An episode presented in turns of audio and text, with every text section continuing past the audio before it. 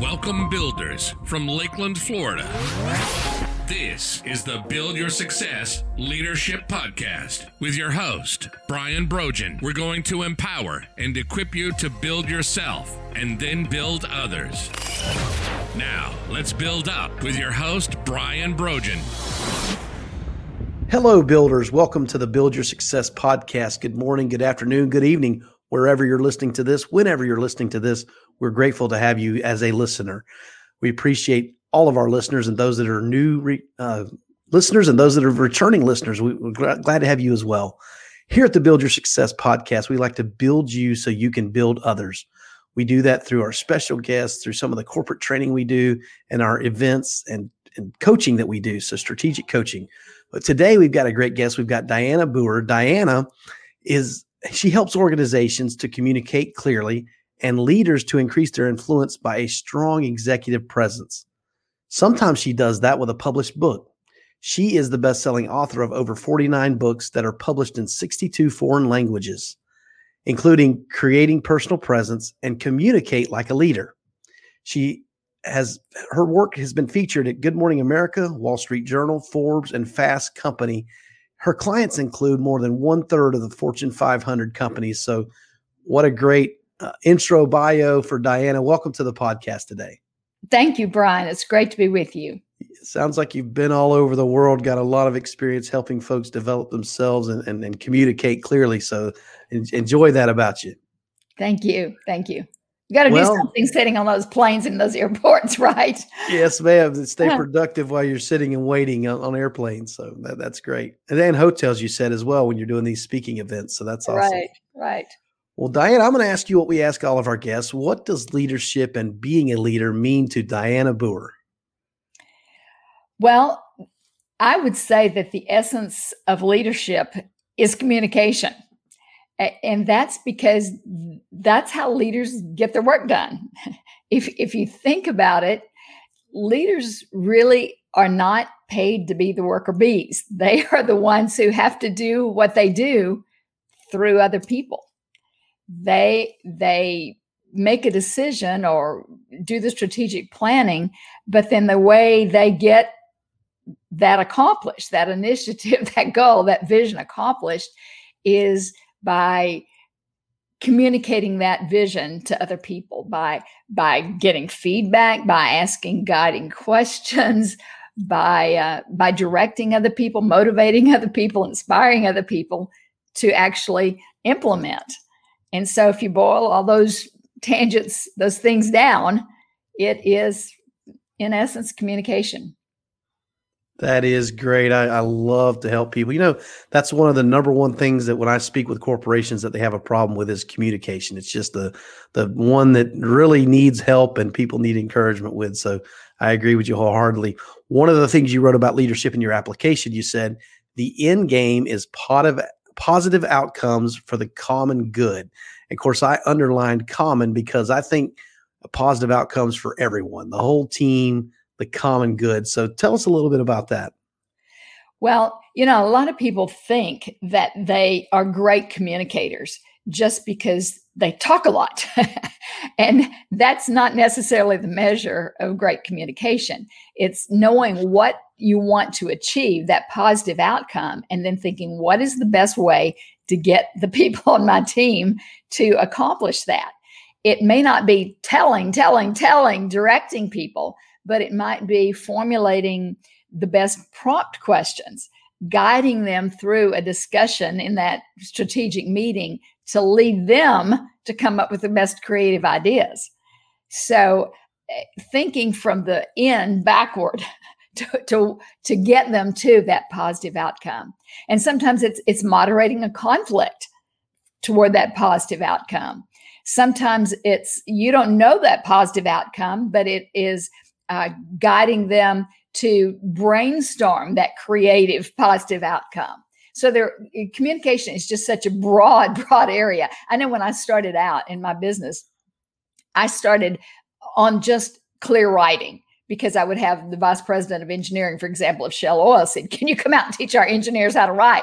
And then when IBM called, the problem was they can't present uh, our salespeople call on our, you know, sales consultants call on a, a client, and we just spit out a proposal to them, but they don't really understand the value that we're adding. And so it's just a broad area, but it's all about that positive income and uh, outcome and how do you get people there. Yeah, that that is wonderful and helping them get that. You know, you, you had a Freudian slip there about the income, but your outcome is is a result. It will your income will be a result of that. So that that's good to know there. Right. You know, and another, it could be even just leading the team. You know, I, I know uh, at one point a client came in and said, "We've got a team. We're, we're trying to merge two companies, and we've got one one of the, the, acquired company sitting on this side of the table, and the acquirer sitting on this side of the table, and we're we're getting nowhere. I've been trying to be this consulting company said we I've been the the liaison between these two groups that are just warring factions, and they're not merging like we're supposed to do." And so part of the negotiation was the communication between them. I can't get them to work together. So again, it's a communication challenge to come to that positive outcome. So it's a very broad topic to learn how to communicate in all those different facets, but it's all toward that positive outcome. And you if you don't have those skills as a leader, you're just not going to get there. That is a fact. Well, my mentor John Maxwell says Leadership is influence, nothing more, nothing less. And here in your application, you said the stronger his or her influence grows, the stronger the leader becomes. What he or she does with that influence depends upon their character and their integrity. And so I think that's a big thing a lot of people miss when they're talking about leadership is character and integrity. So speak to us of that about that, Dianna. Uh, absolutely. You know, I've been speaking about executive presence for about 30 years. And I talk about, I ask people, what constitutes someone's executive presence? And they will name 25, 30, 35 things. And I say, you know, that all boils down to four buckets of information how someone looks, talks, thinks, and then all the other. And by all the other, I mean character, integrity, competence. And those are the things that you can't teach. And I said, in the first three, I can teach you those in a in a three hour event, four hour event. I can talk about how you word things, how you think on your feet, how you respond to difficult questions and hostile questions. I can't teach character. That that is something that's been developed out of your habits over a lifetime. But we can talk about what it is and how it's formed and the extreme difficulty in changing it, but we can show you what it looks like. But that is uh, that trust and that integrity is built over a long period of time through decision after decision after decision. And that is the most important. It's difficult to to gauge someone's integrity and character on first blush. I mean, you can walk up to somebody and you judge quickly about how they express themselves, their their body language. But that's much more shallow. It's easy to easy to recognize, but it's shallow. Character is difficult to recognize on first blush, you know, in the first 30 seconds, as they always say. But it's much more important, just hard to distinguish until you are around them. Dianna, that is great. And, and I heard you say that character and, and the trust and integrity take long time to build. And, and, and it happens over a long time.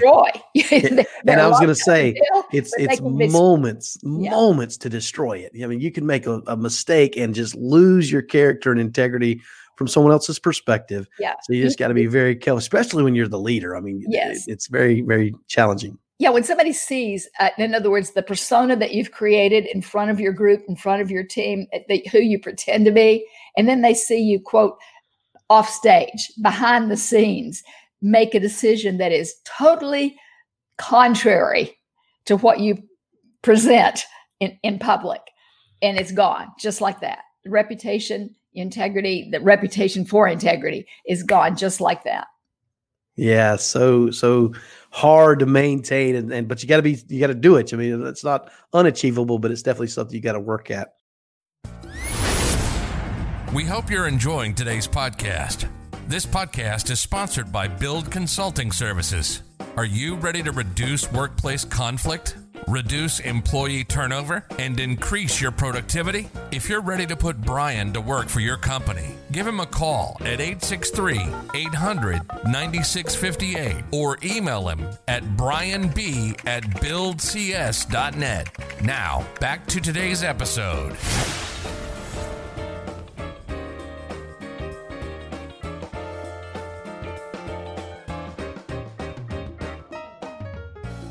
So one of the other things you said here is information is not communication. I think this is great. I hear a lot of people say you can never give too much information, all those things, but we we do need to understand that it's not communication. I actually wrote down a study that I've studied was says that 80 to 90% of communication is nonverbal. So so that goes to show that it, information is not communication. Tell us a little bit about that. Well, you know, what happens and and we've done a lot of, research around this among our clients but what happens is when we do surveys and we ask do, are you aware of the initiatives? Are you aware of the goals? Do you know what's expected of you? etc employees uh, routinely say no i'm not aware uh, of this project or this initiative or what was going on. And when you ask the executive the decision maker uh, have you communicated this? They just scratch their head and they say, well, what do they mean? There's no information, there's no communication. And you've heard that line. There's just no communication around here when people complain. Oh, there's just no communication around here. Why didn't they tell us so and so? And that executive or that manager is just scratching their head saying, what do they mean by that? We've got it on the website. We have it on the, we have it on our internal uh, intranet. We have, we sent out an email on it. We made an announcement at the, uh, the all hands meeting, etc but what they're thinking is we are sending out announcements, information.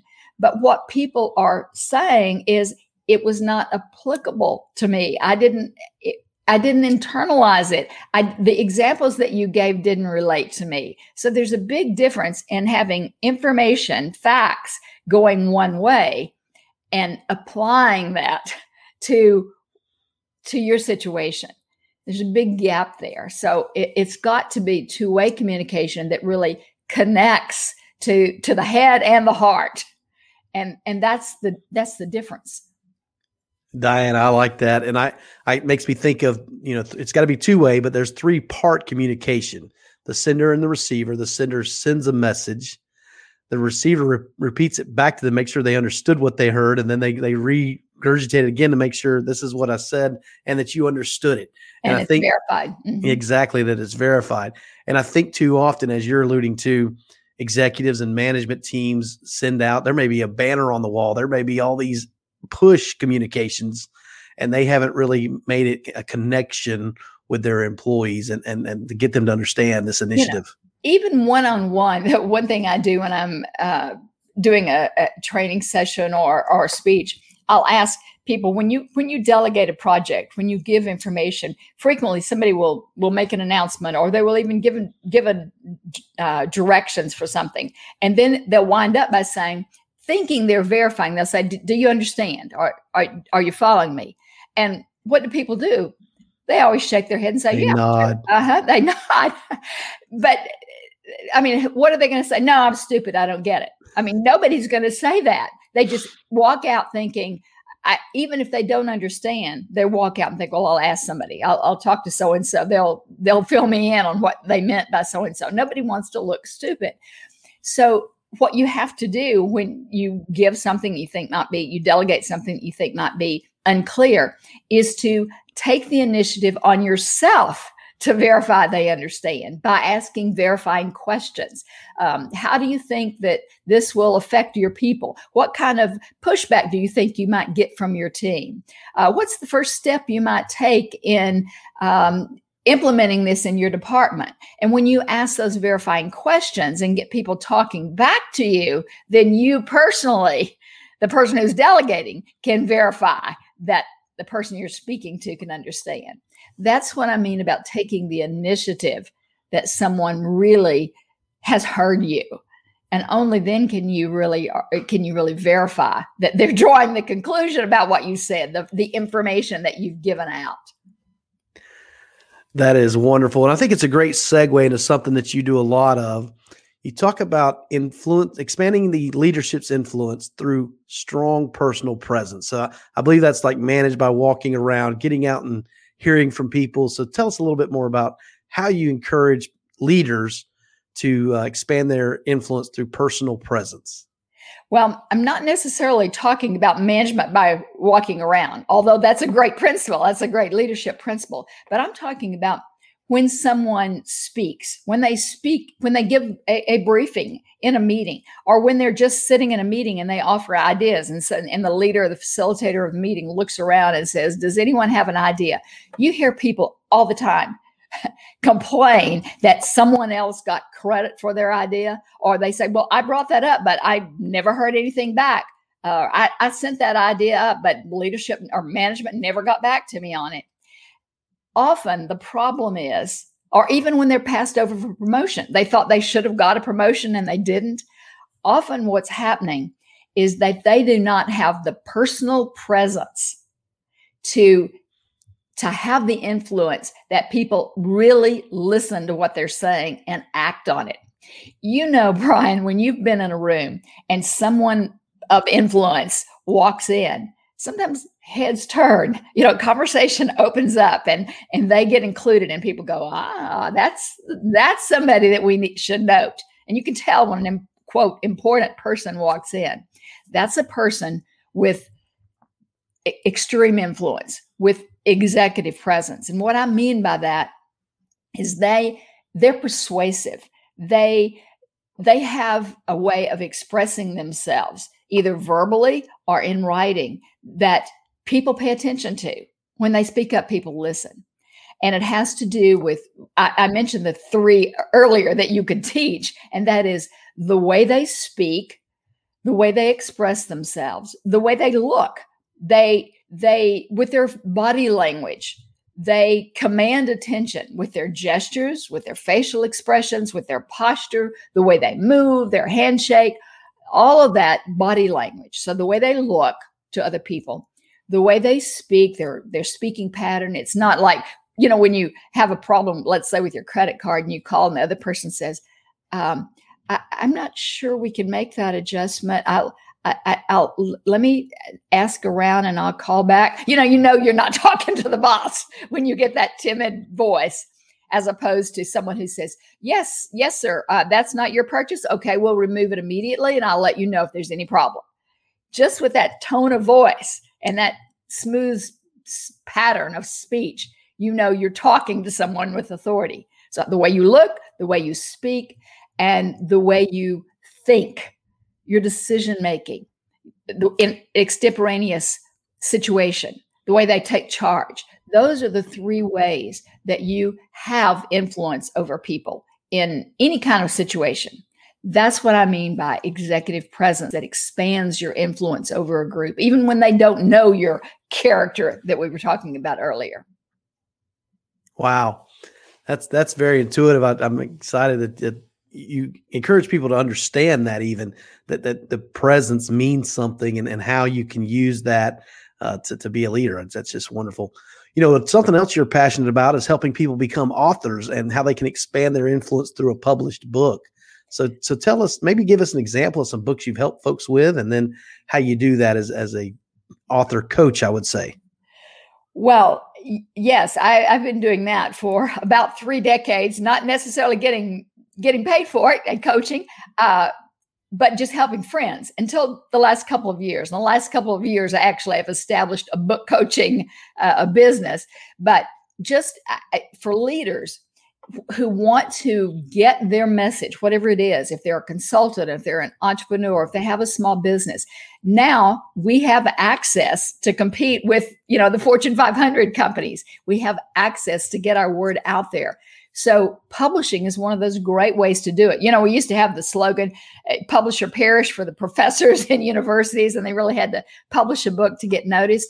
But now, small business people and professionals, doctors, uh, real estate agents, uh, almost anyone who has a small business needs to publish a book to to establish their authority.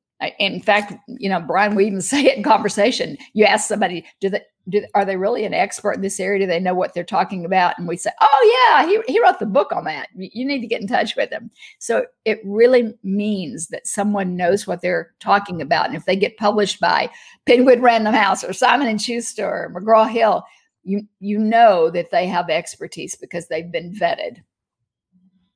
Yeah, definitely, and it, they become an authority. You know, when they have when they have a book, and especially you know if it's their writing, their voice. Uh, they can definitely become someone that is, is sought after to to be the the voice of leadership. That is amazing. So what I'm going to do now, I'm going to bring up your website for those that are watching this on YouTube. We've got her website for this book camp. It's called booherbookcamp.com. That's B O O H E R B O O K camp C A M P.com. For those that are listening to the podcast, we'll include this in the show notes. So this is how you can find out about her book camp and, and how she can help you publish your own book with with a leading uh, publishing company. So so that's awesome.